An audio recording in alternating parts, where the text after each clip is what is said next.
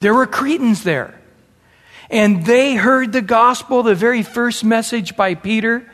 No doubt some of them got saved, and maybe at that time they went home to the island of Crete and shared the, the gospel of Jesus. Ultimately, uh, ch- several churches on that island were, were started, and of course, things were still seriously not in order. And Titus, if you would, went there to help uh, as an extension of the Apostle Paul to put these churches in order. Paul, at the times, in prison. But again, it, you know, it's, it's, like we talked about uh, Sunday night, you know, and just the sovereign mind of God. you know, it, it is, it's sort of bewildering when we really are amazed how He knows every hair upon our head and every sparrow that falls from the sky. And, and here, no doubt, it was God's divine purpose, if you would, to have to help Titus through a very difficult pastoring of a church. Why? To give us the book of Titus. And, uh, and what a great access uh, 1st and 2nd Timothy and Titus now are. But as we come to chapter 3, the eye is now not upon putting things order in the church, but how we are to relate to those outside the church. How do we, we live in a society, and in this case, a very corrupt society of the local government of Crete, but then even a greater, more ungodly society, that of Rome, that had all kinds of hideous, pagan, immoral practices, uh, including, we talked about a few weeks, slavery, and, uh, and many other brutal things to those who were not Roman citizens. And so we, we understand and we appreciate, if you would, uh, as Paul writes this chapter, uh, the government at the time. And, and, and, and, you know, you take some pretty brutal governments today and you say, wow, would that still apply to that government in that country? I mean, I can see it applying to more of a tame government. Uh, like America or Canada or England, but then you take some of these absurd governments. Would it apply there?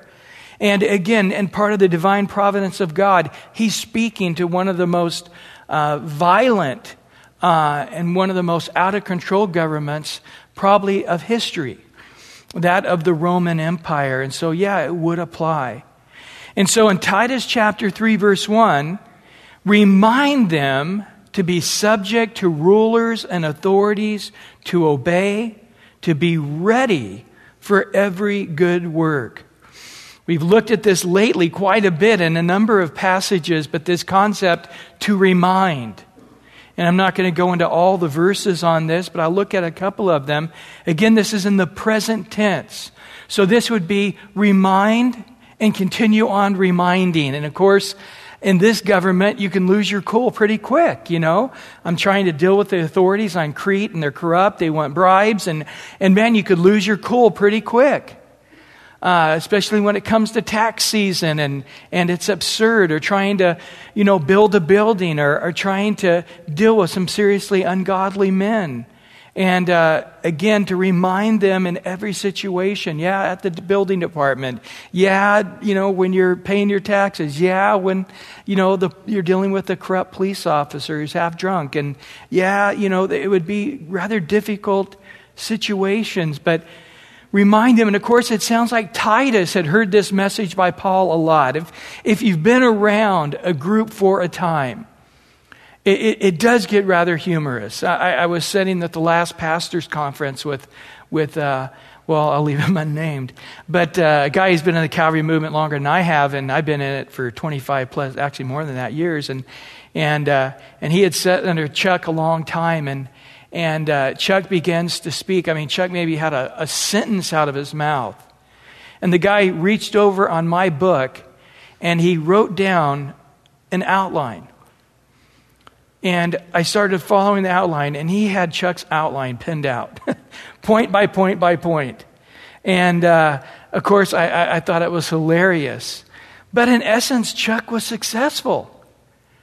Chuck has, there's certain points that we have been reminded and re reminded so well that we can sit down and before he even has a sermon, you know, much more than a sentence out, we can outline it. And this is not a bad thing. this is a good thing because as you grow, the message grows with you. And uh, many of the things I, I can tell you, I've heard Chuck speak 20 years ago. I hear it again, and it's just, it means so much more in a different way. And, and so, again, if it's new, it's not true. If it's true, it's not new. And there's a point where if, if, if you would, oh, here we are in the book of Titus. It just seems like we were in the book of Titus a year ago. You know, if that's the case, it's, it's speaking of you. Because you should be a different person than you were. You know, obviously, it wasn't a year ago, probably five years ago, but it, you should be a person that's, that's deeper in a different place in your pilgrimage as a Christian. And as we go through it again, um, you know, expounding what's there, not coming up with some new truth. It, it should speak to you in a different way, right? So, Titus, this is a message you know well, but I'm just going to sort of give you the shorthand and let you elaborate on it, remind them. And Paul says in Philippians chapter 3, verse 1 Finally, my brethren, rejoice in the Lord for me to write the same things. In other words, he's saying the whole book I just wrote to you ahead of time. You've already heard me say this many times.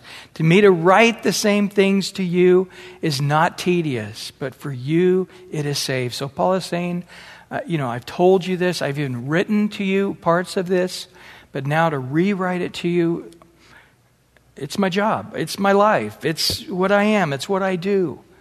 And, and for you to hear it, it's important, it's safe.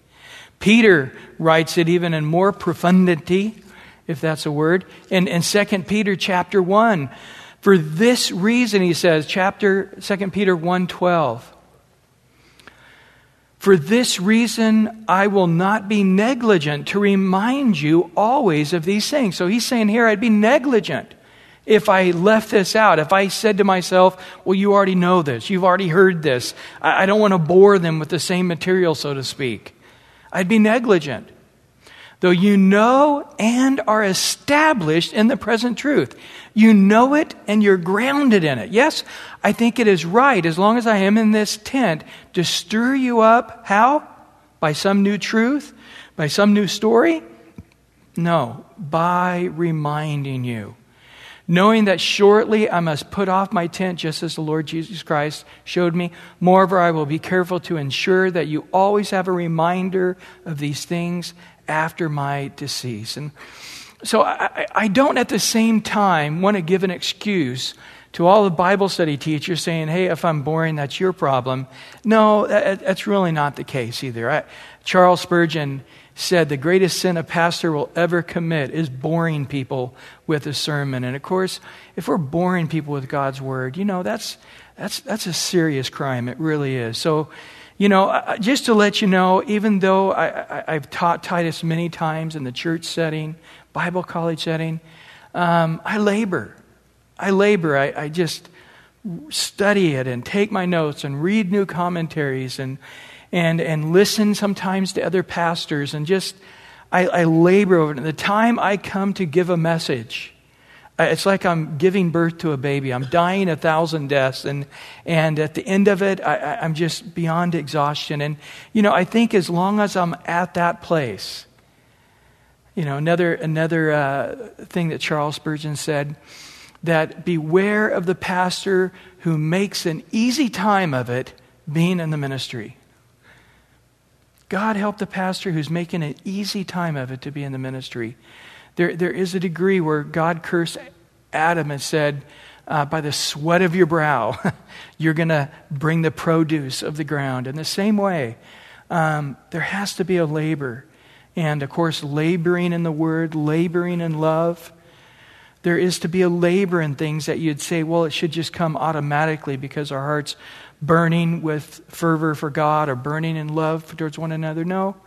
There, there, no matter how much zeal or emotion there is, there's always a labor involved. And so here he's saying, I, I'm, I'm reminding you, I'd be negligent if I didn't. I need to stir you up by reminding you.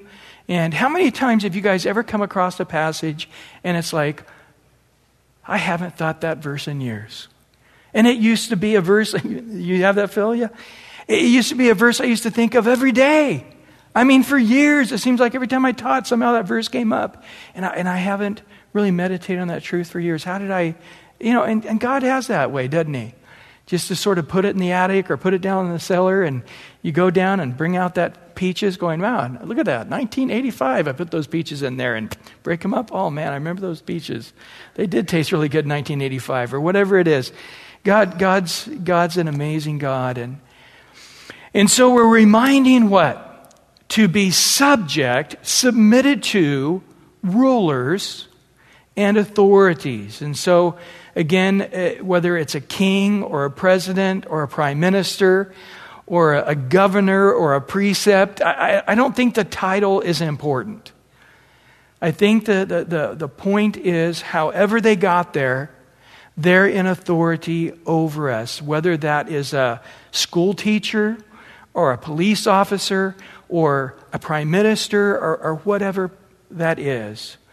That we understand that there has to be a certain uh, heart's attitude towards those in authority.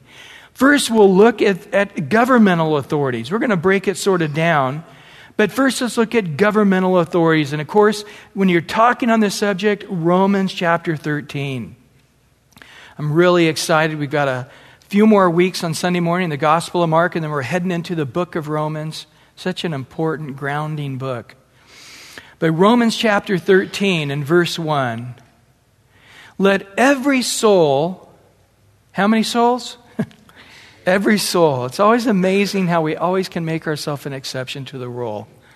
You know, and, and Saul, I think of that King Saul, how he was an exception to the rule of submitting unto Samuel and, of course, unto God. And, and he didn't kill the Amalekites as he was told to do. And, and, and then he got angry at Samuel. And, and Samuel said, Hey, rebellion is the same as witchcraft. And, and again, this, this rebellious spirit is the same as idolatry. And, and he, he just pointed out there's no thin gray line here. There, there's a clear attitude.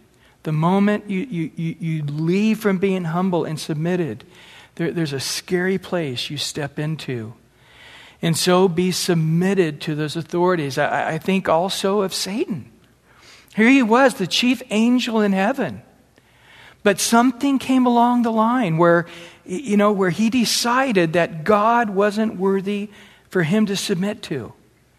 And it's hard to imagine looking at a perfect God in heaven, no pain, no sorrow. I mean, it's just hard to imagine that everybody doesn't look on God as perfect.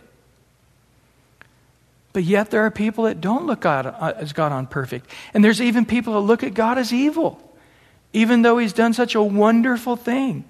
Whether you look at a butterfly or the stars in heaven, and, and there's this sense that, man, all that God has done is good, but yet there's people that, that because, again, of that lack of submitted heart, Satan's got a foothold. We know he brought one third of the angels with him, and uh, they also did that. So being submitted, it's, it's, it's, a, it's a very key doctrine in the scripture. And it's something we should think about and remind one another often about. But here in Romans 13, let every soul be subjected, submitted to the governing authorities. For there is no authority except from God. We just looked at this in Mark. Remember where um, it wasn't in the Gospel Mark, but I referred to it, where Pilate said, Hey, I've got the power to let you go or the power to crucify you. And Jesus said to Pilate, You have no power except that which is my Father has given you. And so here we, we understand that either God has put a person in authority or allowed a person in authority. And we see throughout the scriptures where, as a punishment to an evil nation, God would allow an evil dictator to rule over them. The whole book of Judges is that, where God allowed the, the Philistines or another wicked country to rule over Israel uh, as a punishment to them. And so, again, th- there was a sense that even though I realize God's allowed it to punish me, I still need to uh, take my licks, if you would, uh, in this season, in this time. And so, again, uh, let everyone be submitted to the governing authorities, for there is no authority except from God. And the authorities that exist are appointed by God. Therefore, whoever resists the authority resists the ordinance of God. Those who resist will bring judgment on themselves. Verse 3 For rulers are not a terror to every good works, but to evil. Do you want to be unafraid of authority? Do what is good, and you will have praise from the same. Verse 4 For he is God's minister to do for you. But if you do evil and be afraid, for he does not bear the sword in vain, for it is God's minister and avenger to execute wrath on him who practices evil. Therefore, you must be subject not only to because of the wrath, but also for conscience sake. For because of this, you also pay taxes, for they are God's ministers, attending continually to this very thing. Render therefore all to their due taxes to whom taxes are due, custom to whom customs fear to whom fear, honor to whom honor. Romans 13, verses 1 through 7. And so, you know, I, I think we would be foolish to say, I will submit to all Christian authorities in my life because that's not God's standard. That there are going to be people in authority over us do not, that are not Christians, that in some cases may even be atheist or antichrist. But either way, our witness is going to be that of a submitted heart before them. I think of that passage again as we're going to look a minute in wives and husbands, but it says, Wives in, in, in, in 1 Peter 3, if your husbands don't obey the word, you wives without a word, as they observe your quiet and chaste behavior, will be won. So God, in essence, says, even though they're disobeying God, even though they're not submitted to God, your submission is what's going to bring them to God. And so, in essence, here, even if we're in a, a, government that's an ungodly government, we as Christians should have an amazing witness of submission. Now, quickly, uh, what's racing through all of your thoughts are well, hold it. Is this 100% always the case? No, it's not. The Bible is clear.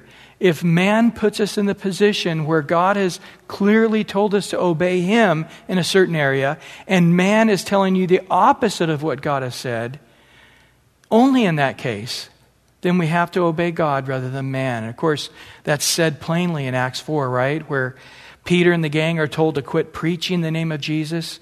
And Peter said, Well, you know the answer. You, you rabbis teach the same uh, doctrine. Am I to obey God? Or am I to obey man over God's law? No, I got to obey God's law above it. And Christ told us to preach his name. So therefore, I'm going to have to disobey you as a religious authority or a civil authority, they were both, in order for me to obey God. And we have a number of those exceptions to the scriptures. I think of the, the midwives there in, in Exodus 1 when they were told to, when a, a, Jewish baby was being born and it was a boy, they were to kill him. And uh, how they handled it maybe not was perfect, but when Pharaoh called them in, they said, Well, you know, the Hebrew women are so strong, the babies are born before we even get there. And uh, which was a lie, but it says God blessed them with houses. So whether they got married and had many kids of their own, we're not sure exactly what that means, but God blessed them for obeying Him and fearing Him over the fear uh, of man, and over Pharaoh. And of course, uh, Daniel, we remember what he did, right? Um, when they said, No longer pray to anybody, but unto Darius as God. And Daniel did as he always did, three times a day, open his window, praying towards the east. And, and of course, the satraps caught him in the act of praying and threw him into the lion's den. Uh, he was spared, but in, in Hebrews uh, chapter 11, it says, By faith they were saved with the sword, and by faith they died with the sword. You know, by faith, you have the Daniel situations where God shut the mouths of the lions, but then you have other situations where the lions ripped them to two uh, for standing as Christians. We don't know what the out, earthly outcome will be, but either way, there, there's a point where we have to say, hold it, obeying God, uh, it's very clear. Now, on another issue on that, I'd like to say just because a governing authority gives you permission to do something doesn't mean you have permission from God. You know, a, a very clear example of that would be the Nazi government saying it's okay for you to, to abuse Jews, to even steal their businesses, steal their things. That's exactly what happened in the time of Esther, wasn't it? The, they had a law saying on this certain day you can kill the Jews, steal their businesses, steal their houses. And so just because a, a government gives you permission to do something doesn't mean, well, okay, since all authorities are from God and this authority has given me that permission, I can do that. No. We still have the moral standard of God. And, and where would I use that? I'd use that in abortion. Our government, in an ungodly fashion, has, has said that we can abort babies, but yet God's law is still clear that that's murder. Um, again, um, you know, we have this arbitrary age of 18. And uh, we say, well, at 18, you can start drinking alcohol in many places. Or uh, 18, you no longer have to submit to your parents anymore. Again, that's, that's not an age that God's given to us. And, I, and I've, you know, talk to teenagers, well, I'm 18. I can tell that mom and dad, you know, take a hike. I don't have to listen. No, that's not in the Bible. Um, you know, that's, I understand the government is giving us that, that age, but that's not an age that, that God's necessarily honoring, saying, you know, at that point I, I can, you know, quit listening to my parents to live my own life. So there's many, many more examples that you could come up with. But the, the rule here in Romans 13 is, is to realize that the authorities are there to protect us who are living righteously, and therefore to submit to them. And God's going to test us. Okay, so there's a point where you're going to get pulled over by the police. And God's going to test our humility. He's going to test our submitted to us. So, you know, I've, I've had police officers pulled me over, mainly just to, to praise me on how great of a job I am driving. And uh, it's, I understand that. Uh, it's not they, they don't see such excellent driving every day. So, um, but, uh, you know, I've had some that are very very cordial. I mean, very respectful. They're, you, you know what I'm saying? But then I've had others that are, it's like, am I on camera? Is this candy cameras? I mean, is this, is this for real? Um, this guy is just treating with absolute horrid disrespect. Um, and uh, of course, I, was talking just a few weeks ago uh, to a guy that I know more in business, but it's, uh, he's a guy that uh, is almost 60 years old, and, and he was telling me stories back when he was in his teens and 20s. And, you know, he's a guy with a, a, a degree, he's a professional businessman. And, you know, to be pulled over uh, in some nice areas of town and, you know, have to get out and spread eagle and, and, and you know, just racism. And, and just trying to imagine, uh, you know, how degraded he would have been. And this, has had, this didn't happen to him once or twice. This has happened to him many times in his life, simply for being a black man in the wrong area of town. So, um, obviously, some people have been tested on this more than others in our society and in other societies around the world. And so, when that comes, we have to, to agree, say, hold it. Um, no matter how horrible this this uh, authority is right now. God's giving me uh, a higher law to recognize that this person is an authority and I need to submit and show them respect. Now, we have seen in the Bible, if we do that, then God's going to take care of that authority that, mis- that mistreated us. Remember the story uh, of David and, uh, and then uh, with Abigail and how mistreated she was. And God killed her husband, and David married her.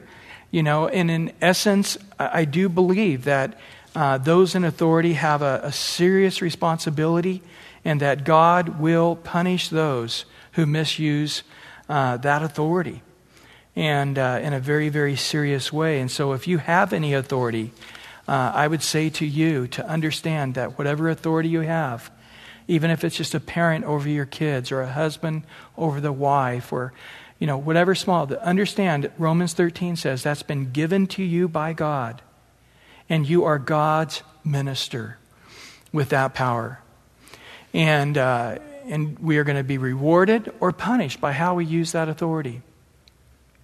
And so, again, as Christian authorities, of course, we have that sense of the fear of God. We have that sense of the awe of God. But we're going to all be challenged with authorities that uh, are absolutely horrible.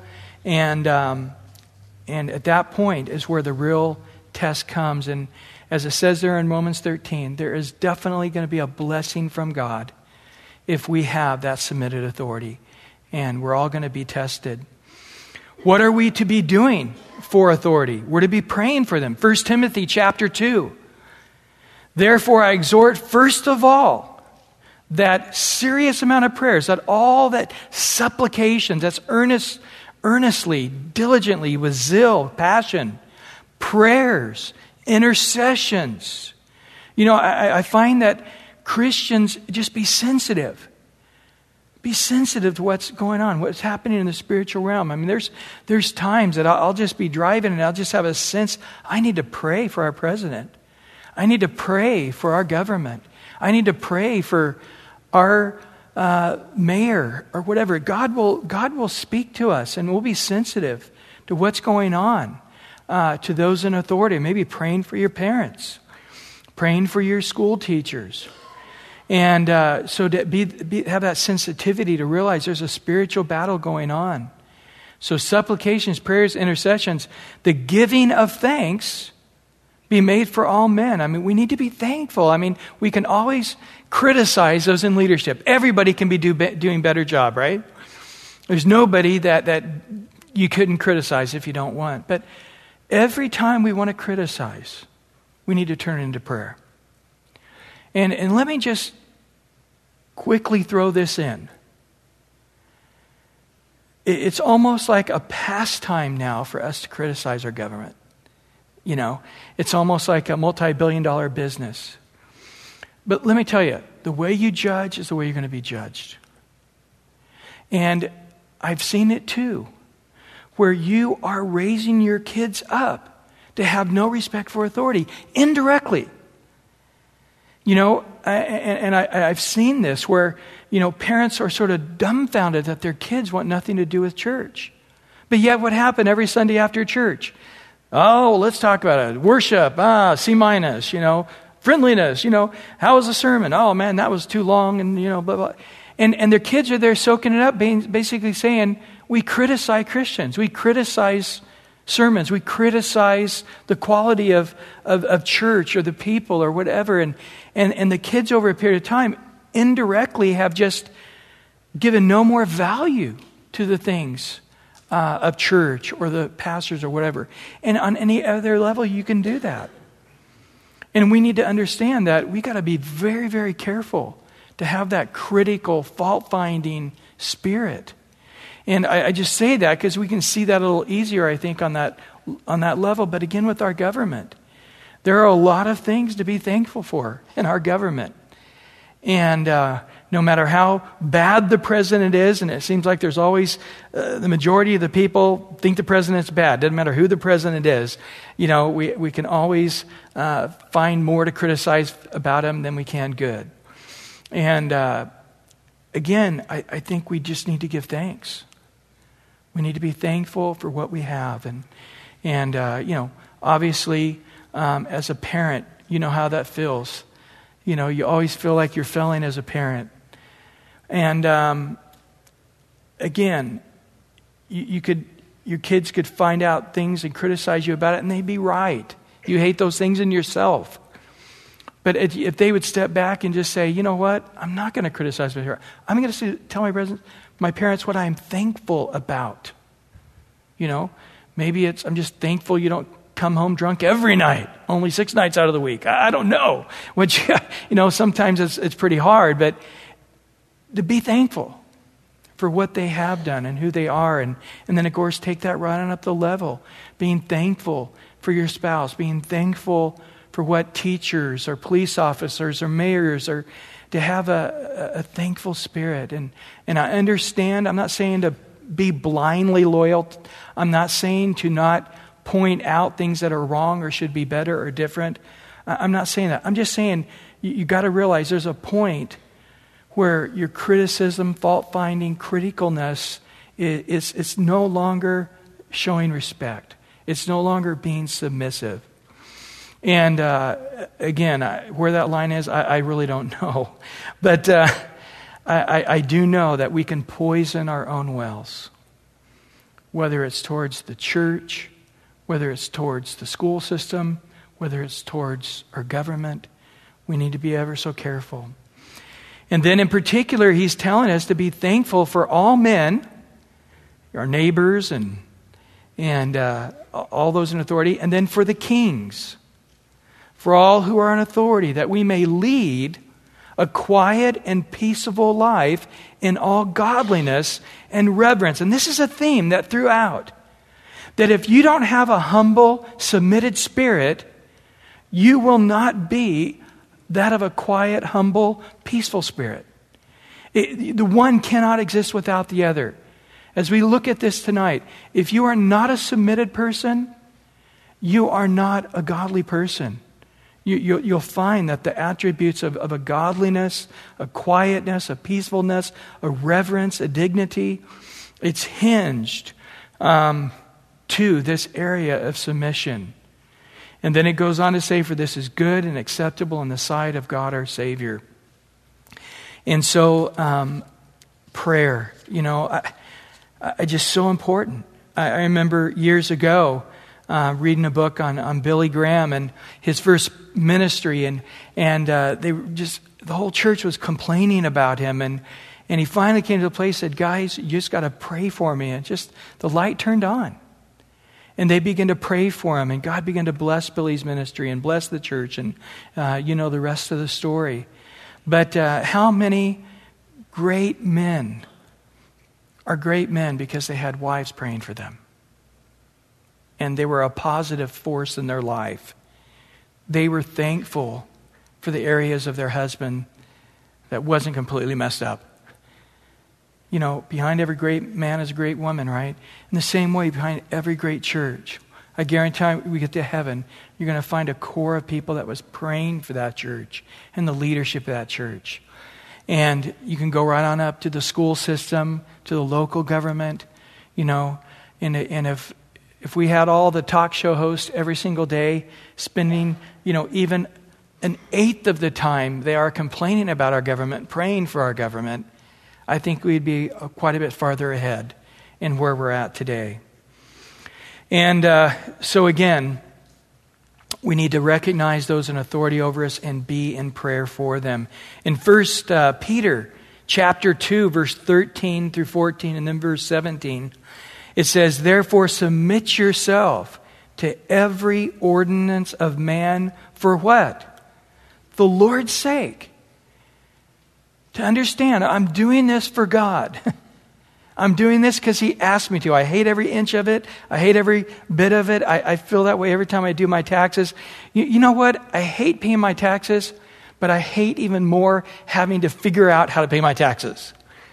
You know, it's always just this it, it's like having to do a term paper with no resources, you know? And it's like, well, if I could go to the library and get the book, but it's always like, ah, such a stress. Um, and, and then it's like, oh, finally, I got the magic number to pay or whatever, but it's like just the stress of getting there. Uh, I would have rather paid more taxes and less stress. But uh, for the Lord's sake, here I am complaining. I just said, don't complain, and I'm complaining. See, I told you I don't know where that line is. Um, whether the king as supreme, so a dictator of dictators, or to governors, people under that dictator, as those who sent by him for the punishment of evildoers, for the praise of those who do good. Honor all people. Love the brotherhood, Christianity, believers. Fear God and honor the king. And you know, I, to just stop and just really ser- sincerely ask yourself Am I honoring all men? Am I honoring men? You know, I, never like to shop the day before Thanksgiving, but my wife didn't have something. I had to go to the grocery store. Uh, I went there, and it was worse than I had imagined. And everybody, you know, whether they're just picking up one little thing, they had a cart and down every aisle. I mean, you could, it took like literally 10 minutes just to push the thing down the cart. And people were running into each other and, and mad at each other. And on, on the particular aisle I was on, there was a little old lady, and she, you know, there was a, a, a box of Cokes in the aisle, and she couldn't get around it. Nobody would let her get around. And she was stuck and stuck. And I was just like, there's just no honor. And then, of course, when it came time to check out, people were cutting each other off and yelling at each other. And I just like, you know, there just needs to be a sense of honoring people here. And of course, I think of Joseph, the guy with the coat of many colors. You know, there, he honored his dad. His dad saw that he was raised up in authority. They sold him into slavery. And in Egypt, there was an honor about him, whether it was to uh, Potiphar or his wife or the fellow slaves. He ended up getting thrown into prison as a rapist. There he honored the fellow prisoners, ended up being raised up as a top prisoner. There was an honor of people, honor of those in authority, honor uh, when his brothers, he finally found out his brothers came and didn't recognize him, he still honored them. He didn't take vengeance on them. And um, I think of, of, Mary and Joseph again, you know, having to go to Bethlehem. What a stress that was. Or being so pregnant. Of course, we know this is all a part um, of the sovereign plan of God. Joseph had to be a submitted person in order to experience all that God had for him. Joseph and Mary had to be submitted people to fulfill prophecy. Jesus would be born in Bethlehem. And so there, there has to be a sense that God has told us that who's ever in authority, it's a part of the sovereign work of God. And there needs to be a sense of that in the calculation of it. And we're going to have authorities in our life that are inadequate, that are ungodly, that shouldn't be there, should be better than they are smarter than they are, better communicators than they are, more diligent than they are, whatever it is, um, we, we need to stop and realize and just ask ourselves uh, do I want to be judged that way? The way you judge is the way you're going to be judged, especially in this authority business. I guarantee you that if you're judging those in authority over you the way you're judging them, God's going to have those under authority you judging you in the same way. And I have seen that repeated consistently in my lifetime. And uh, so before you gripe and complain, and, and those in authority realize it's going to come back around to you, those in authority. And sometimes I think those in authority have no idea what they're doing. It's like God has uh, sovereignly, you know, put a spur in their side just to give you the grief you were given those above you. And uh, we really just need to, to take recognition of that and understand that, that uh, it's all a part of God's sovereign plan that is fulfilled uh, in this area of submission. And so then there's a submission to the governmental authorities. Second, we'll look at a submission to the church and those uh, in the church. And there's several verses on this. I'm just going to look at one. In Hebrews chapter 13, verse 17. Obey those who rule over you and be submissive, for they watch out for your souls as those who must give an account. Let them do so with joy and not with grief, for that would be unprofitable for you. And I can say so confidently and so clearly from, from where I live, from my point of view as a pastor and been there for 25 years, I've seen people that, that have come into the church and maybe they're a few months, maybe a few years, maybe several years. But they come to that point where they're at unrest or they're just wanting more or different.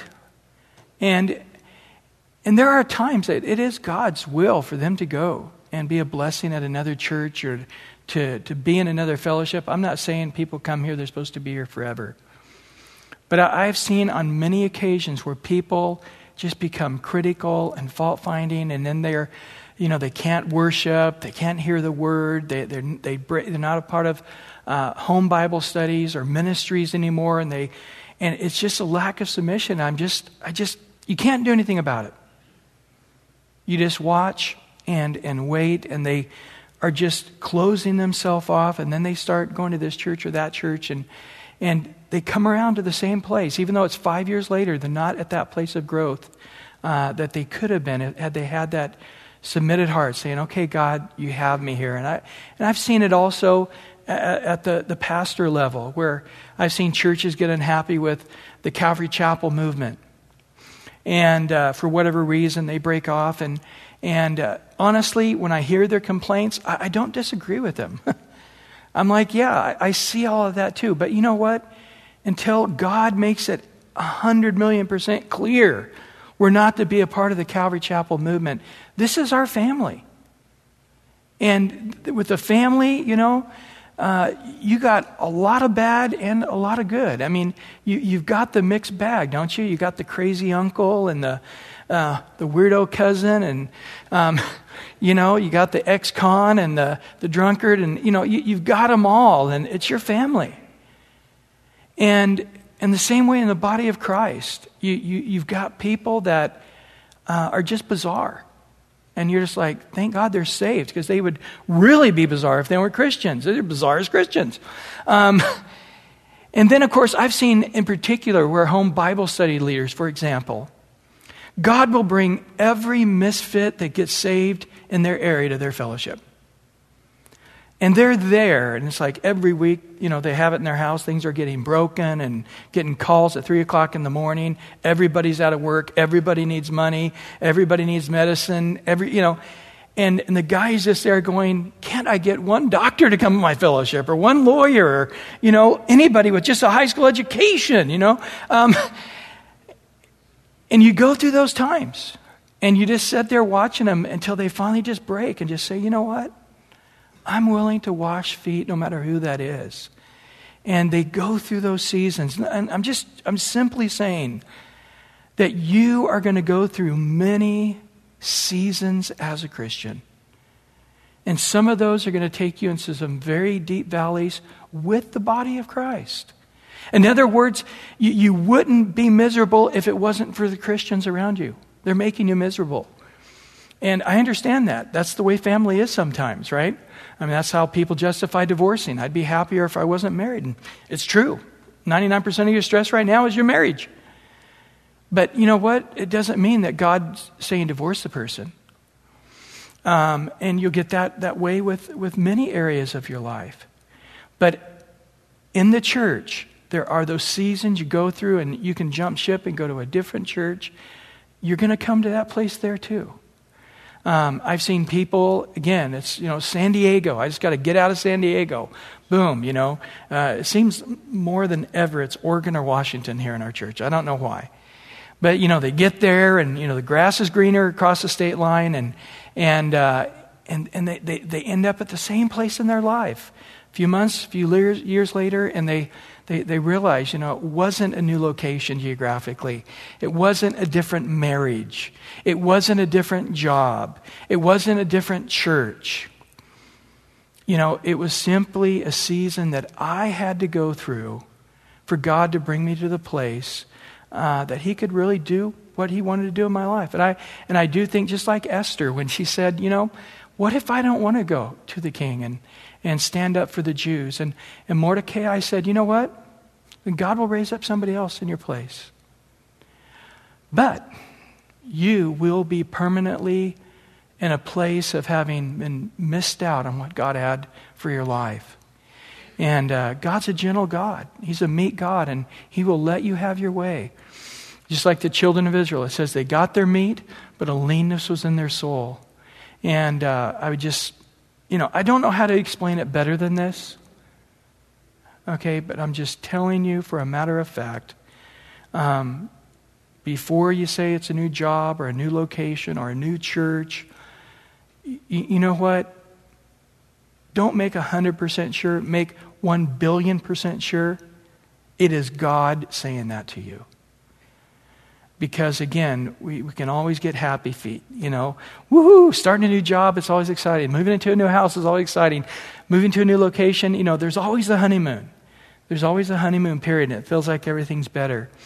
But um, the real satisfaction, the real growth is being in the marriage for 50 years. is being faithful even when everybody's being unthankful. You know? And, uh, and, and here again, it's, it's a point that I think can go across the, the board in many ways. It says, they're watching out for your souls, so let them do it with joy and not with grief. That's unprofitable to you. And, you know, that, that really, I've just seen that again in marriage. You know, if you just submit to one another, you could, you're going to care for one another, or children to their parents. I mean, there's many areas that works. Here he points it out in the church. And, and you know, I, I know there's a lot of, there are bad people in the world, and some of them are pastors. I know that. But most people that are doctors really do want you to get better. you know, uh, most car mechanics really do want to fix your car. You know, and, and most pastors really do want to see you grow in the Lord and be stronger in the Lord. And they can't live with themselves if that's not happening. They, they really do uh, want to have the best church, the best sermons, the best things for your kids. And uh, so, again, pray for the church, pray for the leaders of the church, Pray that, that God would continue to raise up our sphere, some over 10, some over hundreds, some over thousands, whatever God's sphere is for us, that God would complete uh, that, that work in us. And then the next thing I want to look at here quickly as we're going to end tonight is submission to one another. Jesus showed us that to wash one another's feet. We see that in the heart of Jesus. In Philippians 2, verse 3, let nothing be done through selfish ambition or conceit, but in lowliness of mind, let each esteem others better than himself. Let each of you look out not only for his own interests, but also for the interests of others. And you know, let me just tell you something. This is a place of maturity. Where you have relationships not because they benefit you, but because they benefit the other person that I'm a part of that home Bible study, not because it blessed me, but because I'm blessing others. I have this relationship with this person, and it just worked for me. every time they call or every time they want to get together, it's just like, oh, you know, but I know it causes them to grow. And I, I've noticed that through the years, most of my relationships don't benefit me they benefit others. But that's okay. That's what Jesus said. I did not come to be served, but to serve. And I've seen people that they think they're mature in the Lord, but they're really not because most of what they're doing is, is they have some kind of blessing in return for them. And that's why they're doing what they're doing. But there comes a place as a parent that it's really not benefit you raising this kid, but you're raising them because it's for them. I'm, I'm doing what I do to be the best spouse I can because it's benefiting my wife. And the same in the body of Christ, the same with friendship. I have these friends uh, not because I, am blessed by the friendship, because actually they drain me, or they cost me money, or they cost me time, or they give me a headache, or um, you know, they make me feel like a fool because they're so foolish. After I'm around them, I feel foolish. Um, you know, I, I, get to hear their dirt and their garbage and their criticism, and, and, and it's sort of a, a load I have to carry. Got to go home and scrub myself clean in my mind or my attitudes from. But you know what? Man, just think of Jesus coming in human flesh. Imagine being in glory and then coming and being around, even if he was around the wisest man that ever lived on the planet, uh, there's no way it was a step up for him. In the same way with us, let this mind be in you that we're, we're, we're humbling people, we're seeing everybody as better than ourselves. And we're looking out not for our own interest, but the interest of others. In 1 Peter chapter 5, verse 5, the first part of that verse, yes, all of you be submissive to one another clothed with humility. God resists the proud, but gives grace to the humble. And so, again, there just has to be that submission to one another and clothing with humility. And uh, probably one of the best books to really shine the light on where you're at. Um, it's a story about David and Solomon and Jonathan, or Absalom. And it's called The Tale of Three Kings. You guys ever read that book? It's a little tiny book, but it, it just really gets you with the wall up.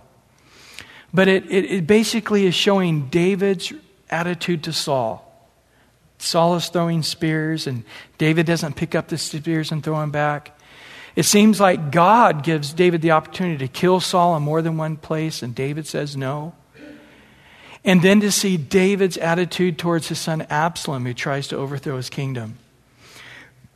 And in each of those cases, you, you have to put yourself in the place of Am I a Saul? Am I a David? And uh, Am I an Absalom? And I think there's probably areas of your life that you're all three. But how we need to have that repentance and, and realize um, that we really need to not be reactionary to other relationships, but to really get the mind of the Lord and act the way God wants us to act. Well, um, to our spouse, I, I'm not going to look at the verses on this, but it says in Ephesians 5 to submit one to another in the fear of God, in particular, wives submit to their husbands as to the Lord and everything. Children are to submit to their parents. But I do want to look at this passage that, that it is seriously demonic when we don't have the heart of submission. In James chapter 3, turn there in your Bibles if you would. James chapter 3, verse 13. Who is wise and understanding among you? so, who is the real wise guy? You know, I think a lot of times people think they're so smart. They realize later, I was so stupid. Um, how, how, do you, what's the litmus test to really know if you're really wise and, and full of practical wisdom? Let him show by good conduct that his works are done in the meekness of wisdom. Meekness is where you have power and you're not using that power but yet you're remaining humble and a servant, even though you don't have to serve, even though you don't have to be humble. And in verse 14, but if you have bitter envy, self seeking in your hearts, my concentration is what's best for me, do not boast and lie against the truth. Let the mirror be revealed. I'm a selfish, self centered person. Now, verse 15, this wisdom does not descend from above but is earthly at best, sensual, and demonic. For where envy, self seeking exist, confusion and every evil thing are there. But the wisdom that is above is first pure. It's peaceable. It's gentle. These are the three most important words in this section.